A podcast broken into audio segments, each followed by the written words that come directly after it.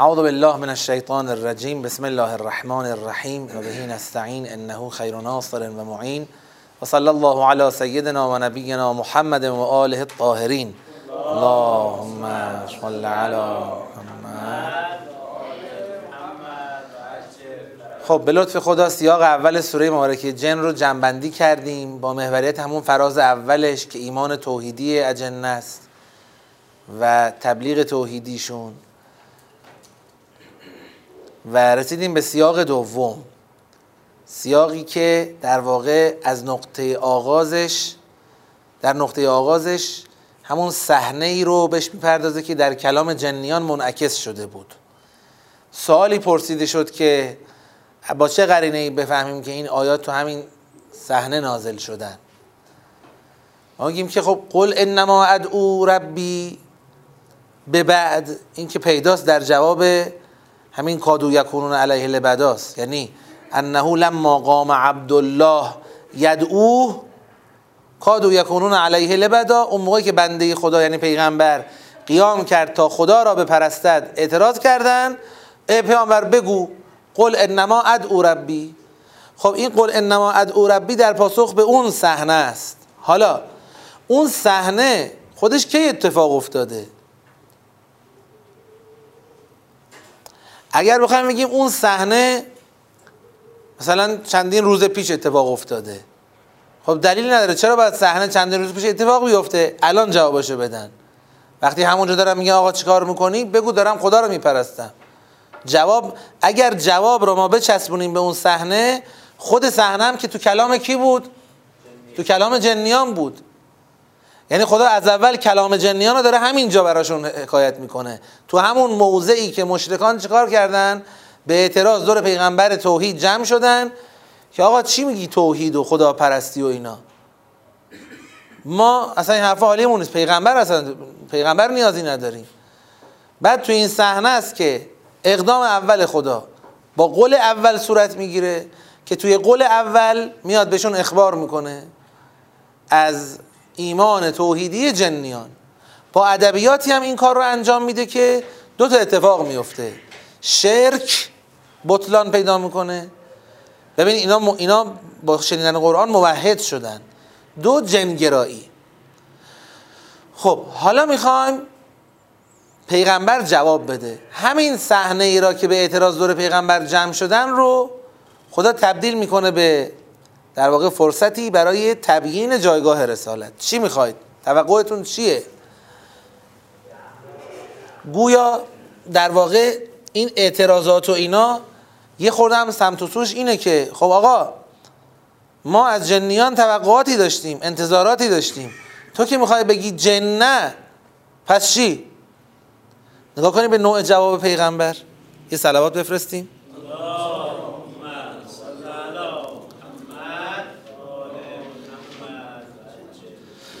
از نوع جواب پیغمبر خدا که خدا بهش دستور میده به اونها بدهد، در واقع توقعات اونها معلوم میشه. فضای سخن، قل انما ادعو ربی ولا اشرک به احدا. این اولا راجع به خود پیغمبر که آقا من ادعایی اگر دارم، رسالتی اگر دارم، این ادعا و رسالتم در چیه؟ در فضای توحیده، رسالت توحیدی. تو اون نسخه قبلی یه مشکل این بود، حالا غیر از این که پناه می بردند و خود اونها غلط بود، به بادی‌ها انحرافی کشونده شده بود، یه مشکل مهم این بود که خود اون کسی که قرار بود پناه بده خودش چی بود؟ مشرک بود. یعنی هم مبدأ مشرک بود، هم کانال مشرکانه بود، کانال اتصال بین انسان و جن. جن مشرک از طریقی مشرکانه به انسان پناه میداد. الان که میخوایم عوضش کنیم، اولا مبدأ یعنی اون کسی که ادعای ارتباط با غیب داره چیه؟ بگید خودش موحده، یعنی خودش ادعایی در عرض خدا نداره. فکر نکنید منم اومدم یه دکون بازار باز کنم مثل اجنه، بیام در عرض خدا بگم آقا خدا که کاری نداره، من خودم حل دیگه. کما اینکه تصور غلطی که یه ادعای راجع به پیغمبر خدا و بعضا اهل بیت علیهم السلام دارن، تصورشون بر این که اینا یه حال سیستم و دم و دستگاهیه در بگید عرض دم و دستگاه خدا. اینا تا قبلا راه قاچاقی رو جنیان تامین میکردن، حالا دیگه اون تعطیل شده، یه راه قاچاقی اینا زدن. نه، ما همه حرفمون توحیده. انما ادعو ربی ولا اشرک به احدا. این سرفصل. اما کانال اتصالی جنگرایی نه. خب چطوری با همین از طریق همین موحد قرار ارتباط با خدا گرفته بشه؟ جوابا رو ببینید، جوابایی که پیغمبر خدا میده. میخوام فضای سخن بگیرم. قل انی لا املک لکم ضرا ولا رشدا. ای پیامبر بگو قطعا و حتما من مالک ضرر یا مالک رشد برای شما نیستم. این تأکید در چه فضایی بجاست؟ یعنی پیغمبری که قبولش ندارن، پیغمبری که بهش اعتراض میکنن، چه جایی داری بیاد بگه آقا بنده، مثل اینکه من مثلا یه جایی وارد بشم دارن به فحش میدن بگم بنده همچینم مقام بالایی نیستم، خواهش میکنم لطف دارید فلان. آقا نشون میده اونا حرفشون چیه؟ حرفشون اینه که آقا شما اگر چنین ادعایی داری که میگی من رابطه با غیبم و دیگه جن تموم شد و من در خدمتتون هستم، باید توقع ما از داعی به غیب، ارتباط با غیب، این است که چکار کنه؟ ملک ذر و رشد. ملک ذر و رشد یعنی چی؟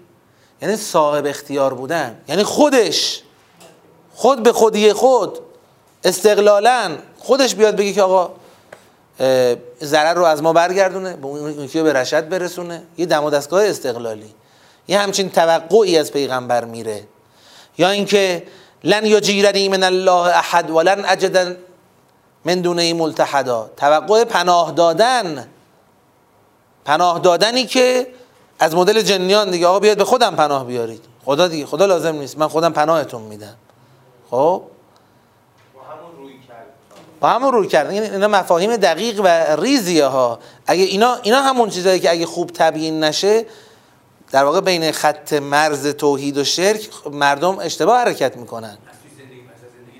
حالا جلوتر هم میرسیم به همون عنوان. خب که آقا رسالت اهل بیت که در صلوات شعبانیه میخونیم الکهف الحسین، آقا اینا سفینه نجاتن، کهف حسینن. با چه نگاهی؟ دنبال چی هستی؟ می‌خوای خدا رو دور بزنی؟ نیست، خودش میگه نیستم من. خوش اومدی. اما اگر به من به عنوان سفینه‌ای و راهی برای عبودیت خدا استفاده میکنی که اینم فقط تو نیت خلاصه نمیشه. این حرفو میخواستم آخر کلاس بزنم ولی بازم آخر کلاس میزنم. بس از راهت رد بشی. خب پس فضا دستمون اومد. فضا اینه، توقعات بیجا، فضای اعتراض مشرکان به تبلیغ توحیدی رسول خدا و توقعات بیجای آنان از رسول خدا در ارتباط با غیب. توقعات بیجاشون چجور چیزاییه؟ آقا شما خودت بیا ما ضرر رو از ما برگردون، به ما رشد منفعت برسون. یا اینکه بیا خودت پناه بده ما رو اگه ادعای با غیب داری. یا آگاهی بدون قید و شرط از همه غیب. جلوتر بهش میگن اگه راست میگی راجع به جهنم، تو آیه جلوتر متی هذا الوعد، آیه‌شو ببینید. قل ان ادری اقریب ما توعدون ام یجعل له ربی امدا. گفتن این جمله از زبان پیغمبر در چه فضاییه؟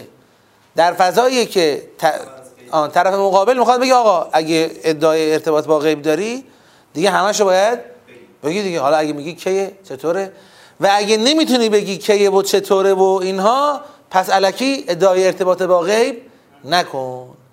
در واقع تو همون فاز و فضای جنی اومدن سراغ پیغمبر، ولی معترضانه که تو اگه این نیستی دیگه بکش کنار. پیغمبر چیه جوابش؟ بریم تو سیر هدایتی. بله دیگه، برای همین اصلا ما قائلیم به این که فضای سخن اختصاص به زمان خاصی نداره. خدای متعال در کنار خط بطلان کشیدن بر نسخه های انحرافی لازم دیده که نسخه درست تبیین بشه. این نشون میده همیشه این آفت وجود داره که یک کسی رو به عنوان رسول قبول بکنیم، اما در نوع توقعاتمون و نوع نگرشمون و نوع نسبتی که باهاش داریم همون مدل جن و جنگرایی عمل بکنیم. این که من زندگیمو دارم میکنم تو مناسبات زندگی و چارچوب‌های سبک زندگی کاری با ایشون ندارم، فقط آقا دست ما رو بگیرید، آقا اون طرف ما رو تنها نذارید، آقا نمیدونم مراقب فلان باشید. خب تو قراره چیکار کنی؟ اینجا قراره درست تبیین بشه. خدا اعلام میکنه توسط رسول: یک، قل انما ادعو ربی ولا اشرک به احدا. آقا جان، این کانال جدیدی که احداث شده محورش توحیده. منی که خودم سردمدار این کانالم اعلام میکنم من فقط و فقط پروردگار را میخوانم و هیچ کس را برای پروردگار شریک قائل نیستم، برخلاف اجنه که خودشون اقرار کردن. ما چی بودیم؟ مشرک بودیم. این خط توحیده. این یک. اما دو،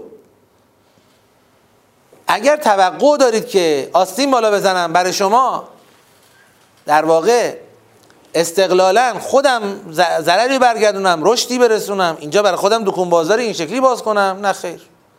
انی لا املک لکم ضرا ولا رشدا. هم سراغ همین چیزی نیایید. من برای شما مالک ضرر، لکم که میگه چون لام خودش روش نفع داره دیگه، لا املک لکم ضرا یعنی اینکه ضرر را به نفع شما چیکار کنم؟ خنثی کنم یا رشدی به شما برسونم. مالک چنین چیزی نیست. خب هی داره دایره کوچیک‌تر میشه از نظر یه عده‌ای. بابا امام پیغمبر می‌خواستیم برای چی؟ یه عده‌ای کل در واقع باورشون خلاصه میشه در این که یه کسایی باشن قرضمند شدی قرضتو برات ادا کنن، بچه می‌خواستی بچه بدن، نمیدونم فلان. این حرفی که میزنم معناش این نیست که واسطه برای این چیزا نمیشن، اما معناش اینه که از رسالت و امامت دنبال چی هستی؟ هدف من چیه؟ من این کاره نیستم. این یک. دو، سه، ببخشید، قل انی لن یجیرنی من الله احد. اونایی که توقعشون اینه فکر میکنن الان دیگه شد رسول، یعنی این اومده یه چتری باز کرده که خطر خدای دفعه به کسی نرسه، را در را درست کرده. نه خیر، من خودم اعلام میکنم خود من لن یجیرنی من الله احد. احدی نمیتونه منو از خدا پناه بده در برابر خدا. ولن اجد من دونه ملتحدا، به غیر از خود خدا هیچ تکیه گاهی پیدا نمیتونم بکنه. آخه یا رسول الله قربونت برم، خب دیگه خب چی میمونه؟ ما برای پیغمبر برای چی میخواستیم؟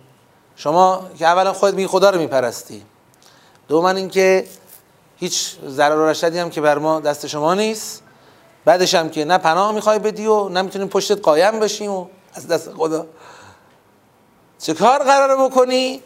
الا. فرقشون به نظرم در این، چون نقطه اشتراکشون که بیشتره، ولی فرقشون در اینجا میتونه باشه که توی لن یجیرنی من الله احد اونجاییه که ضرری از جانب خدا بخواد متوجه بشه. خب خدا بخواد ضرری اگر به من برسونه، کسی که نمیتونه منو نجات بده. توی ولن اجد من دونه ملتحدا اونجایی که از جانب کسی دیگه ای ضرر میخواد برسه، تو همونجا هم پناه هم خداست. یعنی داره دو قفلش میکنه، چه از جانب خدا چه از جانب غیر. آسیبی بخواد وارد بشه، من یه پناهگاه بیشتر ندارم، اونم خود خداست. آخه شما میخواد به من پناه بیارید؟ فعلا تا اینجا که اومد الان یه سوال باقی مونده. سوال چیه؟ خب شما اگر هیچ کدوم از اینا نیستی، هیچ کدوم از این کارا رو نمی‌کنی، پس چه کار می‌کنی؟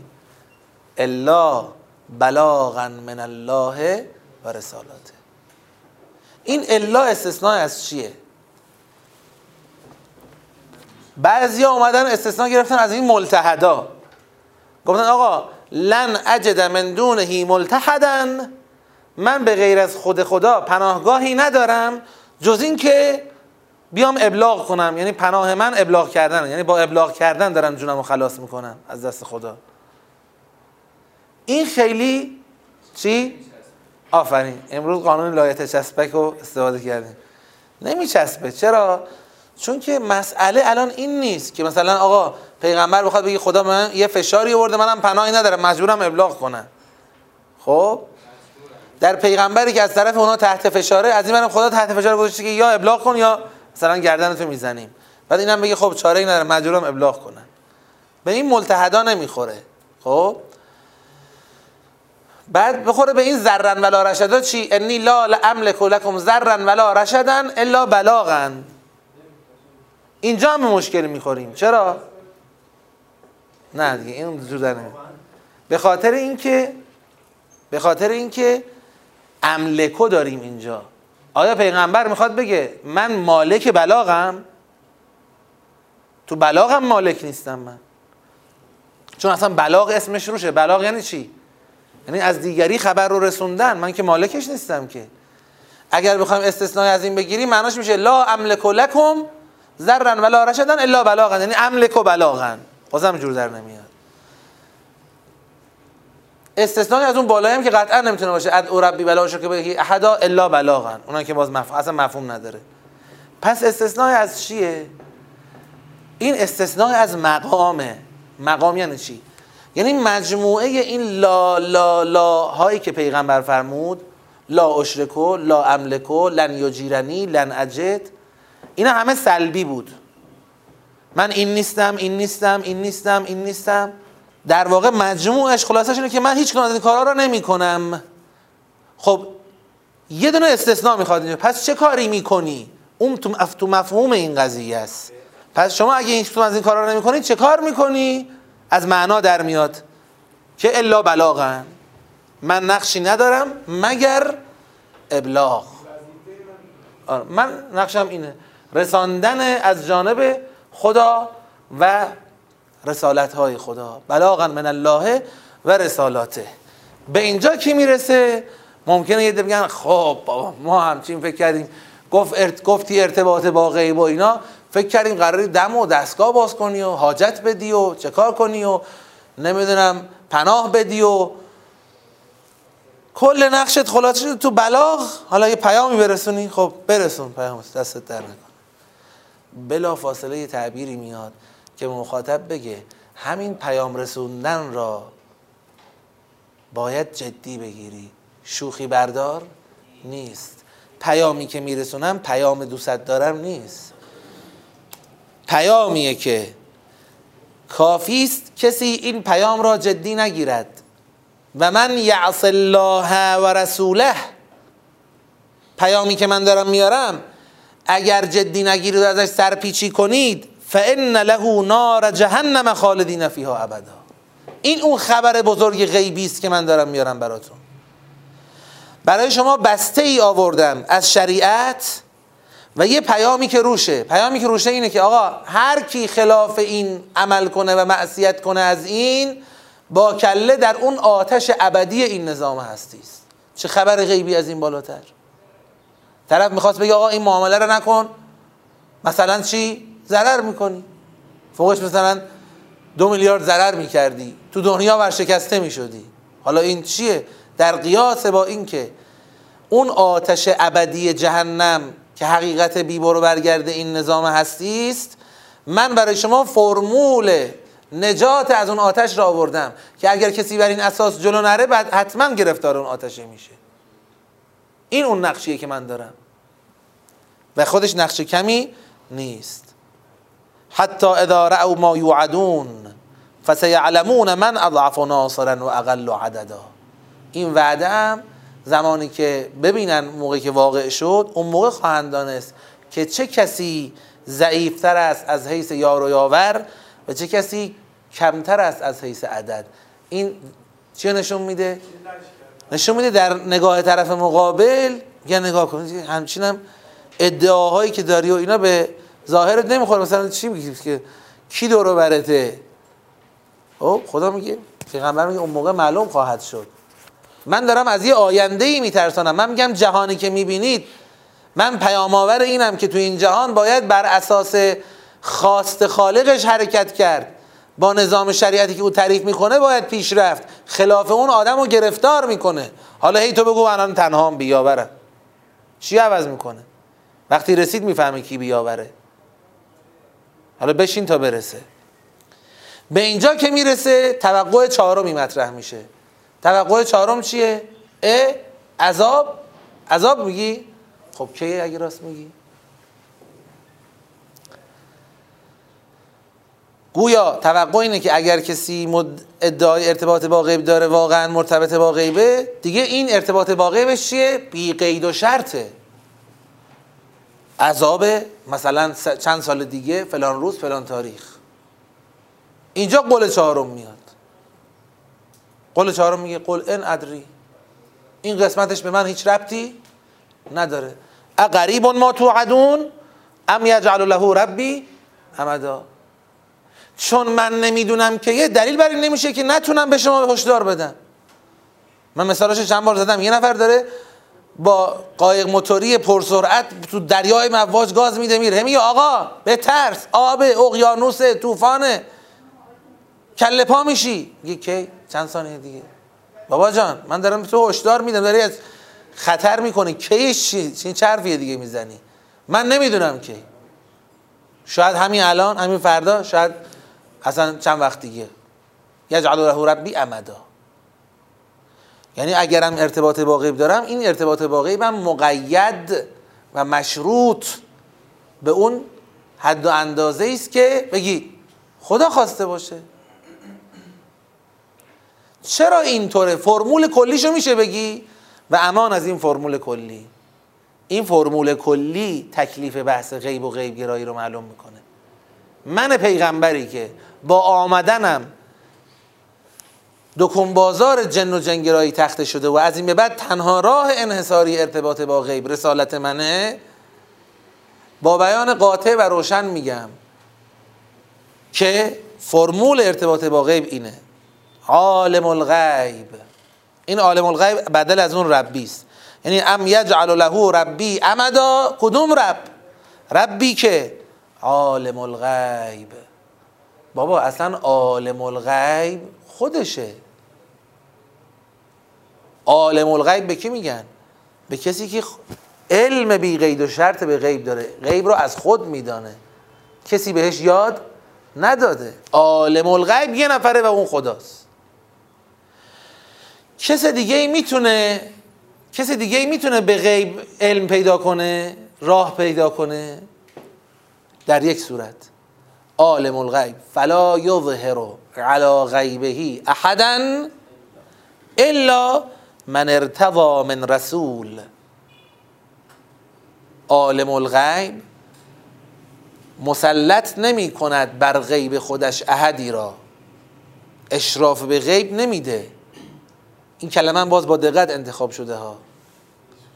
این که یه آش شلم شوربایی تعریف کنی توش دو سه تا هم مسئله غیبی باشه، از اون مخلوطی از وهم و حقیقت و خیال و اینهایی که توی عالم کما داشتی توشی رد پایم از غیب باشه، این ملاک نیست. حالا یکی باید بیاد برای ما چیکار کنه؟ وهمشو از حقیقتش جدا بکنه، حقیقتشو با لسان عقل تفسیر بکنه. اونی که به درد میخوره ارتباط داشتنش با غیب اینه که اظهار، ظهور یعنی اشراف. ولی این اشرافش هم از خودش نیست. اشرافش از کیه؟ از خدا. فلا یظهر علی غیبه احدا. قانون اینه که خدا مشرف بر غیب نمی کند احدی را تو این عالم الا من ارتضى من رسول. اون کسی که خدا رضایت دارد به ارتباطش با غیب که بیان باشد از رسول. اصلا تعریف رسول اینه: الا من ارتضى من رسول. خوب دقت شد معناش. پس جنبندی اینه که این نیست که انسانهای دیگه هیچ سهمی از غیب رو ادراک نکنند. هممون بالاخره یه سهمی از غیب رو ادراک میکنیم، اما مسئله اینجاست اون اشراف بر غیب و اون رضایت خدا به این که این غیب همون غیبیه که باید به بشر برسه فقط از کانال رسالت معنا پیدا میکنه. الا من ارتضى من رسول، باید رسول باشه. تازه راجع به رسول خدا چه کار میکنه؟ فانه. ببینید دقت قضیه غیب را شمایی که داری ادعای یه مسئله غیبی میکنی، نه در ناحیه خود اون چیزی که ادراک کردی معصوم از خطایی، نه در ناحیه تحلیل ذهنیت از اون چیزی که ادراک کردی معصوم از خطایی، نه در ناحیه بازگوییش برای بقیه. ولی رسول در هر سه ناحیه تحت مراقبته. یک، فانه یسلک من بین یدیه و من خلفه رصدا. اولا به کی داریم میدیم این غیب را؟ دوما خدا رصد میکنه. من بین یدیه یعنی اونجایی که رسول داره بازگو میکنه غیب را برای مردم، و من خلفه یعنی اونجایی که از مصدر غیب تا خود این پیغمبر مسیر طی شده. یعنی کاملا این کانال تحت رصد و مراقبت خداست که آنچه را که باید دریافت کرد و آنچه را که درست دریافت کرد درست بیان کرد. این سیستمه که بعدش میتونی بگیم آقا شد قرآن. الان دیگه میتونی بگی این حرف خداست، بخون، این غیب است. اما این اگر این مراقبت ها و این پشتوانه نباشه چجور اطمینانی بر این وجود داره که واقع نمایی وجود داره در این مسئله؟ تازه چرا خدا این کارو میکنه؟ لیعلم ان قد ابلغوا رسالات ربهم و احاط بما لدیهم و احصى كل شيء عددا. این مراقبت سخت و سنگین در انتخاب اون فرد، در رصد کردن مسیر، رصد کردن مقصد، همه برای اینه که علم پیدا بشه، مطمئن بشیم بر این که دقیقا رسالت پروردگار رسون، نه یک کلمه کمتر نه یک کلمه بیشتر. تازه غیر از همه این سیستم مراقبتی، خود خدا هم که احاط بما لدیهم، خود خدا احاطه داره، و احصا کل شیء عددا، دقیق تنظیم شده، همه چیز را با کمیت خدای متعال احصا میکنه و احراز میکنه. نفی و الا انحصار میرسونه، لا یظهر احدا الا. چه کسایی مرتضی کشم رسوله. اصلا رسول یعنی چی؟ بله بله، امام جانشین رسوله به چه معناست؟ این که قرآن کریم فرمود اطیع الله و اطیع الرسول و اولی الامر منکم، ما اهل بیت رو اولی الامر میدانیم یا جانشین رسول. اهل بیت یا امیر مؤمنان در عهد پیغمبر اولی الامره، اما بعد پیغمبر میره تو اون قسمت رسول میشینه. اولی الامر میشن کسایی که علی علیه السلام تعیینشون کنه برای ردخ و فتق امور جامعه. اونا جانشینان رسولن، همون شأنو دارن و همون مقدار از علم غیبی که لازم داره برای اون جایگاه رسالتش خدا در اختیارش قرار میده، چارچوب داره. تسلط 100% بی قید و شرط بر علم غیب احدی تو این عالم نداره. اگر کسی راه به علم غیب دارد، در واقع به اذن الله دارد. خودم گفته به کی اذن میده؟ من ارتضا من رسول. چیا نمیدانه؟ زمان قیامت را نمیدانه. خب اصل قیامت، اقسام انسان ها در قیامت، کیفیت قیام، همین داره میدونه، زمانش را نمیدونه. بعد در توضیح این که من زمانش را نمیدونم، همیشه جاهای دیگه، مدل‌های دیگه خدا جواب داد، گفت اصلا خنده داره که شما دنبال زمانید تو این قضیه.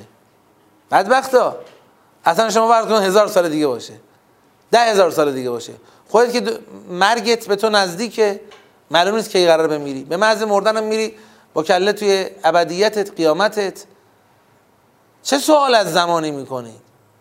ولی اینجا خدا یه جور دیگه ای داره جواب میده به این قضیه، چون اینجا خدا در صدد تبیین فرمول ارتباط با غیبه، قانون حاکم بر مسئله ارتباط با غیبه. اینجا خدا میخواد تبیین کنه این قضیه را که آقا توی قضیه ارتباط با غیب هر کسی غیر از خدا، خب علمش و اطلاعش از غیب استقلالی و به خودی خود نیست، به اذن اللهه. و چون به اذن اللهه، مقدر و محدود به چارچوبی که خدا میخواد هست. اینو از اینجا میگیم که در تعلیل انعدری داره این جمله بیان میشه. حرف اصلی چیه؟ حرف اصلی اینه که میگه من نمیدونم، که غریب ما توعدون ام یجعل له ربی امدا. نمیدانم. تمام. چرا نمیدانی؟ چون آقا من که عالم غیب نیستم. عالم غیب اصلی که خداست. ایشون راه ما رو به غیب باز میکنه. خب راه ما رو به همه غیب باز میکنه. با توجه به این تحلیل معلوم میشه که به اون اندازه که خدا به من بگه میدونم، نگه نمیدونم. پس این مسئله رو خدا به من نگفته. نه اشراف کامل. من اون توضیح رو برای این گفتم که همون بخش از غیب که ما قراره بهش ازش اطلاع پیدا کنیم، خب یه بار هست که در واقع قشنگ جوانبش برامون تبیین شده، اون مقداری که لازمه بدونیم و با تسلط میدونیم. خب یه وقت هست که آمیخته است، آمیخته است با وهم، آمیخته است با تصورات غلط، ذهنیت ها. خب بازم توش غیب پیدا میشه، ولی خب مثل طلایی میمونه که توی یه کیسه شن پخش شده. خب اما یه بار که طلای دستمه، این طلایی که دستمه همه طلای این عالم نیست، ولی برای همین طلایی که دستمه تسلط دارم. آها این طلاست، صاف شفاف روشن، این زیرشه، این بمشه، این وزنشه، اونه. والا اظهار به معنی این نیست که دیگه کلا میشه عالم غیب مطلق. اگر این باشه دیگه اصلا نمیتونه تعلیل باشه برای اون انعدری. چرا دیگه شما میگین انعدری؟ شما که من به قول شما من ارتضام رسولی، پس شما باید بدونی که نه. اتفاقا ما میخوام بگیم خدا به این اندازه به من رسالت داده که برو به مردم بگو قیامتی هست. ما این اوصاف، منم همین اندازه میدونم. آقا چرا بیشتر نمیدونی؟ چون اصلا تو مقوله غیب اونی که میدونه من نیستم، یکی دیگه است که میدونه. اونه که میاد تعیین میکنه هر کی چقدر بدانه و اصلا کی بدانه. برای همینه که من میدونم قیامتی هست ولی نمیدونم کیه. بله، ولی خب شما باید اونو ثبت الارض و منقش بکنی دیگه. شما کی هستی؟ با یه تصادف رفتی تو کما شدی ولی الله؟ ببخشید آدمش باید معلوم باشه که کیه، به کجا وصله، منطقش چیه. آیا شما اومدی در عرض رسول الله داری میگی رسول جدیدی هستی؟ بفرما. اگر همین رسول که میگی ما تو قرآن دیگه، قرآن اعلام کرده رسالت چی شده، تمام شده.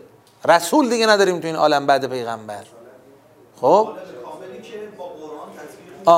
اگر کسی به سهمی از اطلاع کامل و خوب از غیب قراره برسد من بعد از این، ذیل رسالت رسول الله و از طریق ایمان به رسول الله و رسالات رسول الله. خب طریق غیری اگر مونده باشه رو زمین، همون طریق اجنه و مرتضا و ایناست که تو زمین دارن میلولن، ربطی به غیب نداره اصلا. آره گفتن طرف میگه من رسالت پیدا کردم، که برم اینجوری بگم چی شد شما رسالت پیدا کردی؟ ببخشید رسالت انقدر کشف بوده، یه تکنولوژی جدیدی کشف شده، کیفیت رسیدن به مقام رسالت برخورد شیء سنگین بر فرق سر و بیهوش شدن به مدت 2 ماه روی تخت. آدم میشه رسول الله. داریم همچی چیزی. آقا جان شما یه چیزایی رو خب خوش به حالتون. اصلا ممکنه طرف بگه یه حس خوبی ازش گرفتم و اینا. حس خوبت هم برای خودت مبارک. بیای بشینی اینجا برای مردم آقا اون طرف اینطوره و اونطوره و اینطوری کنید و بعد شروع کنید به سبک زندگی تعریف کردن. و اون دفعه براتون گفتم رفتم توی پیج یکی از اینا برای خودش پیغمبری شده ماشاءالله، لایف استایل تبلیغ میکنه، چجوری باید زندگی کرد، چجوری باید من به خدا نگاه کرد. یکی از کلیپاش این بود که میگن فلانی خیلی آدم خدا ترسیه، نمیدونم ترس از خدا فلان، این حرفا رو از بچگی به ماها گفتن. خدا مگه ترس داره؟ ببین مغالطه رو. خب یعنی کلا زیر بنای تقوا و این حرفا ترس از خدا که میگیم، احمق جان واقعا فکر کردیم ما ترس از خدا که میگیم مثلا مثل لولو خدا، ما اینو میگیم بدبخت. خدا ترس که میگیم منظور اینه. اونی که ما میگیم خدا ترس از همه تو اجداد تو عاشق خداست، بیشتر از تو عاشق خداست. خدا ترسی ترس از مقامه، ترس از اینه که اون صاحب رحمته عامه عالم که همه چیز با عنایت او برپاست، اگر خم ابرویی کج کند به ما و رو از ما برگردونه و دیگه ما رو مشمول رحمتش قرار نده، چقدر بدبختیم و باید ترسید نکنه دیگه به ما نگاه نکنه. ترسناک روز غضب او. خدا ترس چی فکر کردی؟ فکر کردی خدا ترس مثل هالیوودیه؟ چیه؟ این ایشون با هزاران هزار، صدها هزار فالوور که دارن ازش دین یاد میگیرن. خود موضوع 400 هزار. به برکت این که تصادف کرده. این غلط اینجاست. برای همین خدا داره چار قفله میکنه مسیر غیب را. حتی خدا میتونست این کارو بکنه. آقا پیغمبر که دیگه پیغمبره، بگه آقا راجع به ایشون دیگه بی قید و شرط. مگه چی میشد پیغمبر اینم میدونست؟ بعضیا فکر میکنم مثلا پیغمبر خدا توریتن میگه نمیدونم، مثلا میدونه ولی توریتن میگه نمیدونم. آقا داره میگه نمیدونم دیگه، چجوری باید حرف بزنه؟ خب ز احمد تا احد یک میم فرق است، جهانی اندر این یک میم غرق است. بله تنها ریسمان نجات ما پیغمبر است و تنها کسی که رساننده ابلاغهای خداست و با اطاعت از او میتونیم از آتش جهنم نجات پیدا کنیم پیغمبر است. اما با چه نگاهی؟ اینجا داره اون نگاه رو میده. خب سیاق رو جنبندی کنیم. 4 تا قول داشتیم که هر کدوم یه محور داره تبیین میکنه و همه مقدمه شد. این قولها پایه شد برای جایگاه تبیین جایگاه پیغمبر، توضیح تأکید بر یگانه پرستی و تبیین جایگاه رسالت توسط رسول. ارتباط بین دو تا سیاق سوره روشنه با توجه به توضیحاتی که داده شد. سیاق اول رویکرد سلبی داره، دست رد به سینه بگید جن و جنگرایان. سیاق دوم رویکرد ایجابی داره، تبیین اون چیزی که باید باشه. رابطهشون کجاست؟ رابطهشون اینه که در اینجا شرک از کانال شرکالود منتقل میشد، در اینجا توحید از کانال توحیدی منتقل میشه. اونا اعتراض کردن به یعنی توی کلام جنیان این بود که ببینید انسان‌ها دارن به پیغمبرشون اعتراض میکنن به خاطر توحید و توی سیاق دوم همونو شرح کرد، اون چیزی که قرار جایگزین بشه. در نتیجه جنبندی این دوتا سیاق در کنار هم مکمل هم میشن و جنبندیشون در واقع میشه رد شرک و پناه بردن به جن و تثبیت توحید و جایگاه رسول. از اون ور اونها نه، از این ور این آری، در تقابل با هم. یه صلوات بفرستید.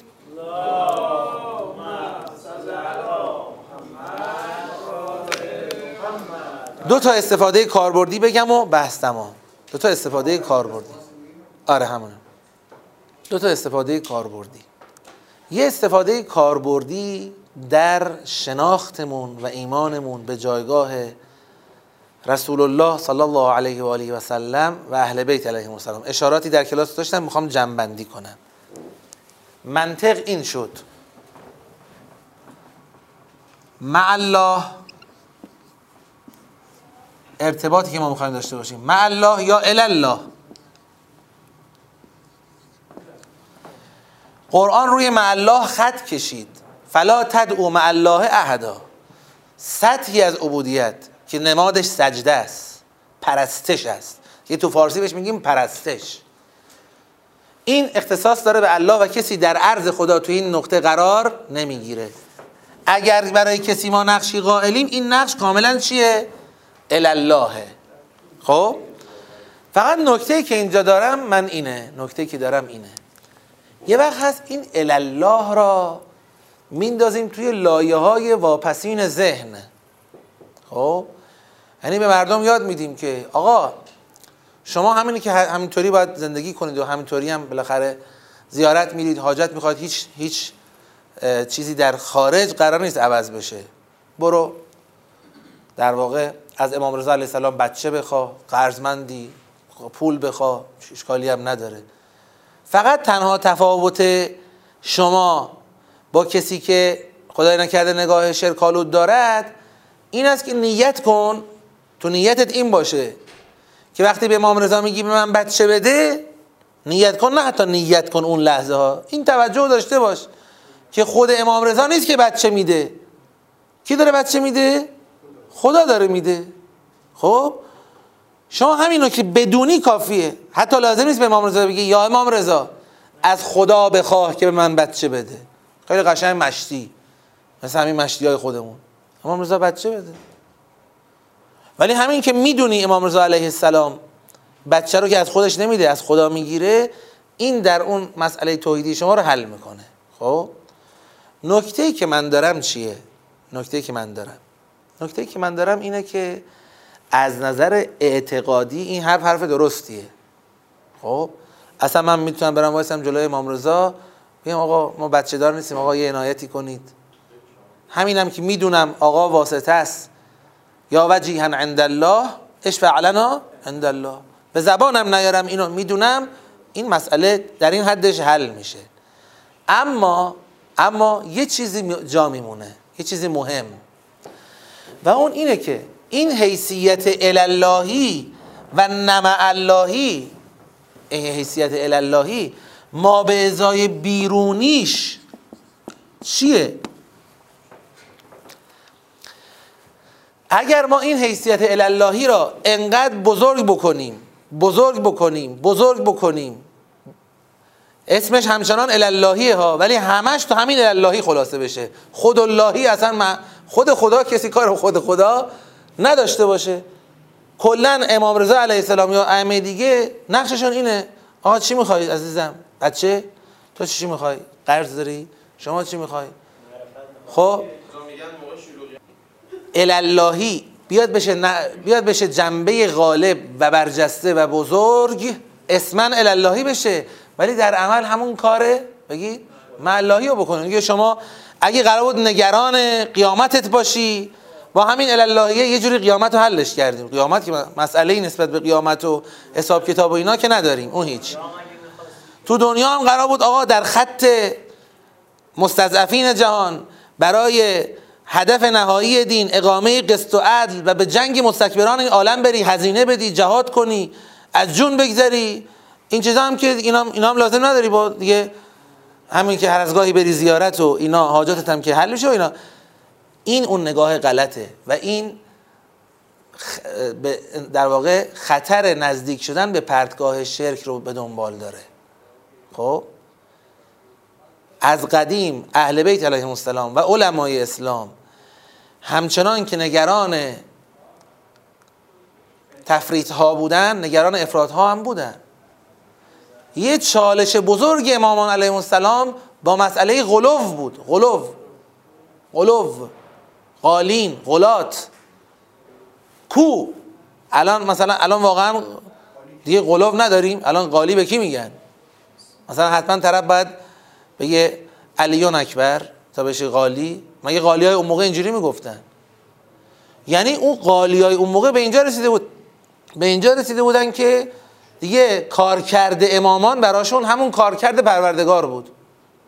بر همین تأکید فرمودن بهشون که نزلونا عن مقام الربوبیه و قولوا فینا ما شئتم. مقام الربوبیه که فقط اسم نیست، مقام الربوبیه یعنی این که من کلا با ایشون طرفم. خدا کیه دیگه؟ خب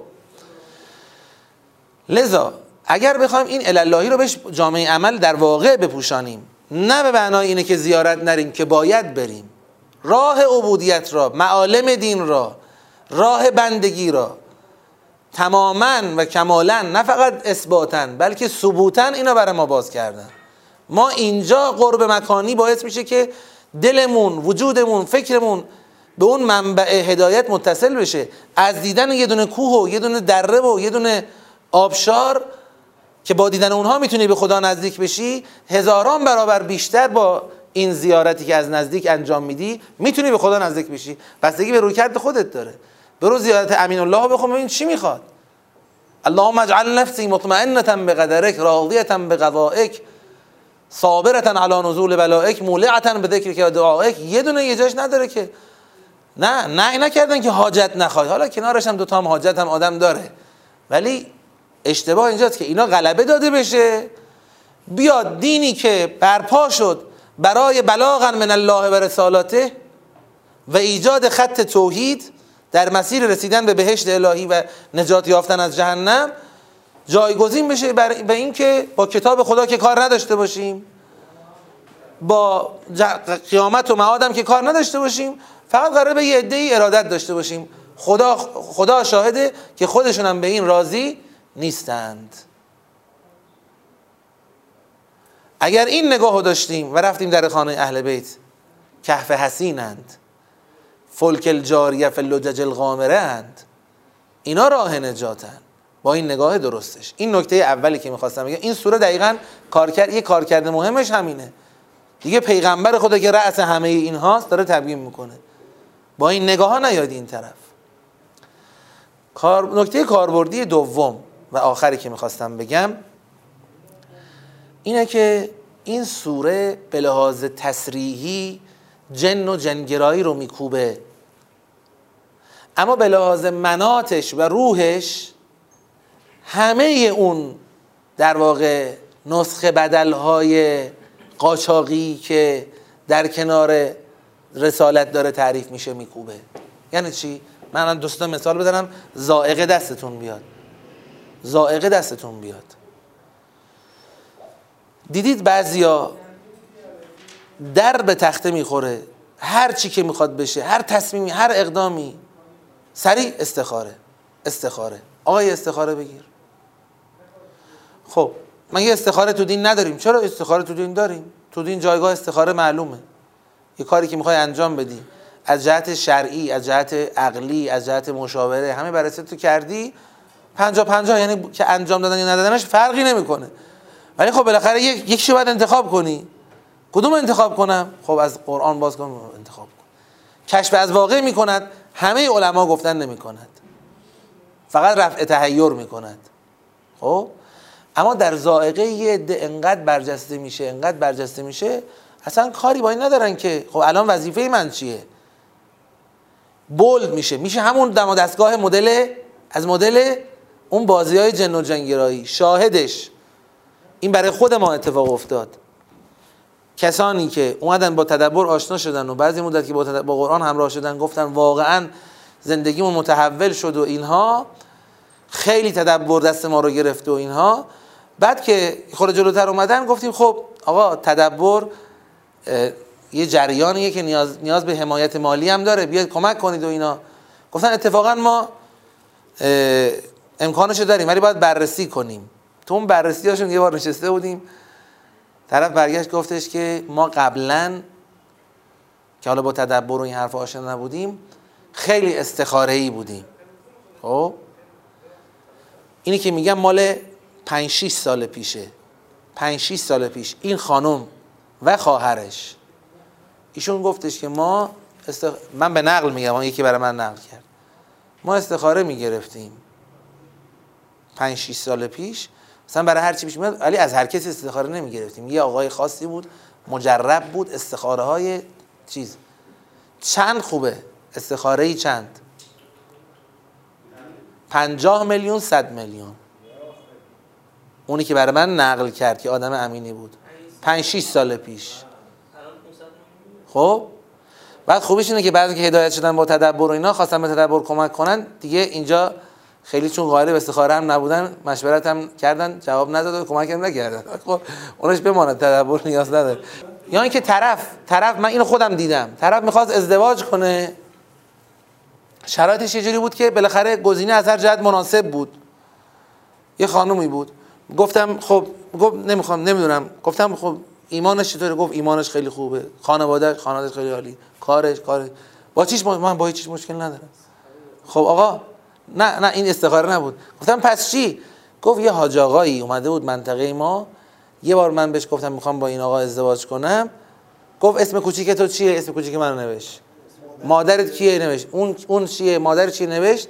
بعد خود حساب کتاب کرد، گفت ستاره‌تون به هم نمیخوره. ای داده بیداد بابا. دین مداری ذائقه‌اش به کدوم سمته؟ چند تا ملاک عقلایی که قرآن و روایات در زندگی دادن در نظر بگیر، یا علی بگو برو جلو.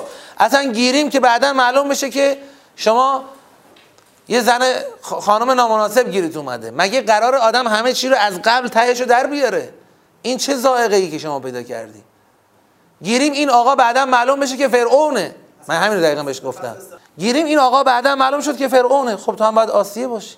آیا آسیه یه بدبخته در ادبیات قرآن؟ نه، یه آدم خوشبخته، شوهرش فرعونه.